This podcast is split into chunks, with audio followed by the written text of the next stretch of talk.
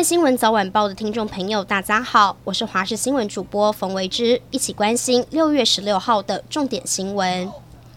新北市的喂药风波还没有结束，有民众不满市府的处理态度，在市府办公大楼外的市民广场贴了抗议的扫风车，上面写着“不要伤害我的孩子”，愿风吹起政府保护孩子的决心。市府清洁人员被要求加强巡查，甚至在这个敏感的时间点，十六号上午九点多，新北市政府大门口被一名男子突袭，泼洒白漆。所幸警方组成专案小组展开追捕，以车追人，三个小时之内就在林口的中正路和竹林路口查获陈姓嫌犯。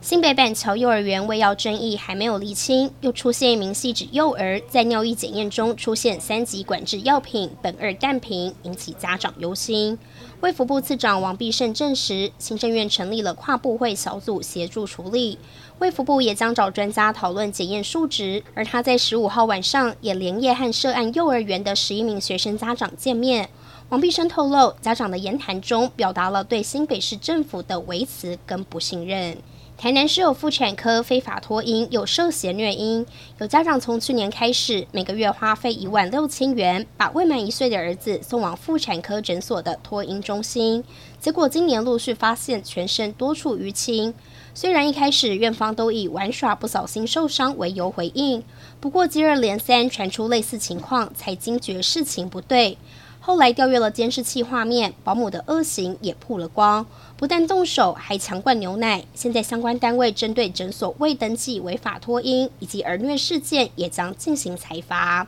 新北市板桥火车站附近，一些连锁手摇饮店，十六号下午两点半左右发生了气爆意外。当时一名六十多岁的工人疑似更换瓦斯管线不慎，导致瓦斯外泄燃烧，引发了小规模的气爆，瞬间导致他和另外三名员工遭受波及烧烫伤。警消获报到场后，紧急协助扑灭，并将四人分别送往亚东还有部北医院进行治疗。艺人许杰辉性骚扰事件连环爆。根据平面媒体报道，女团 A N D 成员韩中宇跳出来表示，七年前在宁波上山拍戏，许杰辉对女演员做出猥亵的言语行为。日前中性啦啦队员短金也自曝学生时期许杰辉对他性骚扰。十六号，他首度公开露面，表示自己心情很好，全程没有受访。对于许杰辉退出演艺圈，短金的经纪人说跟他们无关，那是他的选择。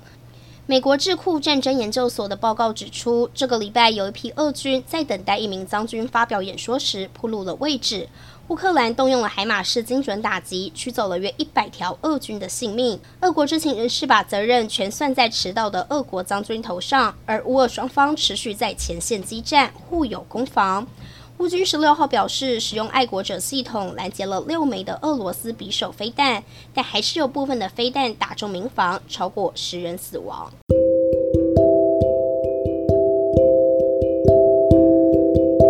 以上就是这一节新闻内容，非常感谢您的收听，我们下次再会。